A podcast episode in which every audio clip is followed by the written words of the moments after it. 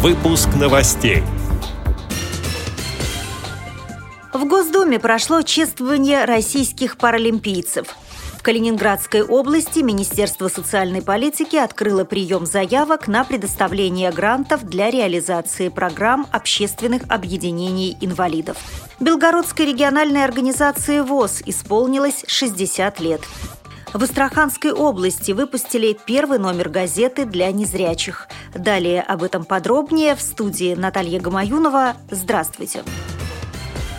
В Госдуме прошло чествование российских паралимпийцев. Инициатором встречи выступил депутат Нижней палаты российского парламента Олег Смолин. Пару месяцев назад, наверное, никто не мог предположить, что победа на Олимпийских и Паралимпийских играх будет такой грандиозной, сказал, открывая встречу, председатель Нижней палаты парламента Сергей Нарышкин. Всего было заработано 113 медалей, а паралимпийцы установили вообще какой-то космический рекорд – 80 70 медалей, из них 30 золотых, добавил он. Нарышкин назвал успех российских спортсменов настоящим подарком Отечеству. В свою очередь президент Паралимпийского комитета России Владимир Лукин отметил, что стадия наследия Паралимпиады только начинается. По его словам, в Российской Федерации нужно и дальше создавать условия для людей с ограниченными возможностями здоровья. Лукин сказал, что Сочи в этом плане действительно здорово приспособлен. Он призвал не на словах, а на деле внимательно следить, чтобы наша страна стала превращаться в среду, удобную для всех граждан, в чем состоит конституционный принцип равноправия. Во встрече приняли участие первый зампредседателя Госдумы Александр Жуков, депутаты Олег Смолин и Михаил Терентьев, спортсмены-паралимпийцы Роман Петушков, Александра Францева, Александр Шевченко, тренеры российской сборной Ирина Громова, Антон Батугин и другие. В Калининградской области Министерство социальной политики открыло прием заявок на предоставление грантов для реализации программ общественных объединений инвалидов, направленных на организацию социальной, профессионально-трудовой, социокультурной и спортивной реабилитации людей с проблемами здоровья. В этом году в бюджете области на эти цели предусмотрено 445 тысяч рублей.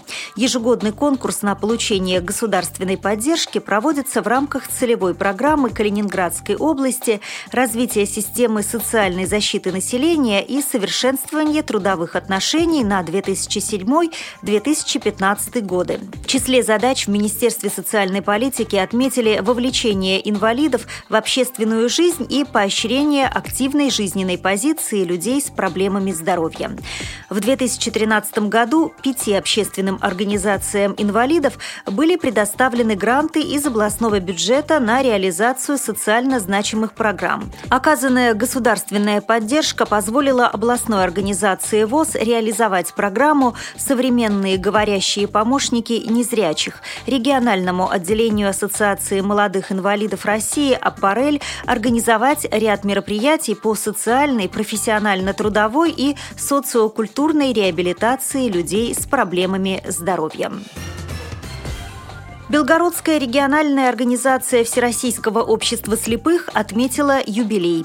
На протяжении 60 лет она объединяет инвалидов по зрению. Торжественное мероприятие прошло в Центре социальной реабилитации инвалидов. От Совета депутатов Белгорода со словами благодарности и поздравления к присутствующим обратился один из народных избранников – Сергей Сиротенко. На учете в Белгородской региональной организации состоит свыше трех тысяч инвалидов инвалидов по зрению.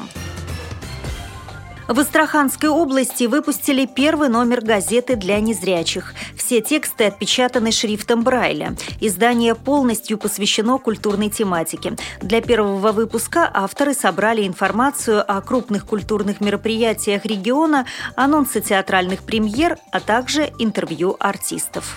При подготовке выпуска использованы материалы информационных агентств и интернет-сайтов. Мы будем рады рассказать о новостях вашего региона. Пишите нам по адресу новости собака ру. Всего доброго и до встречи!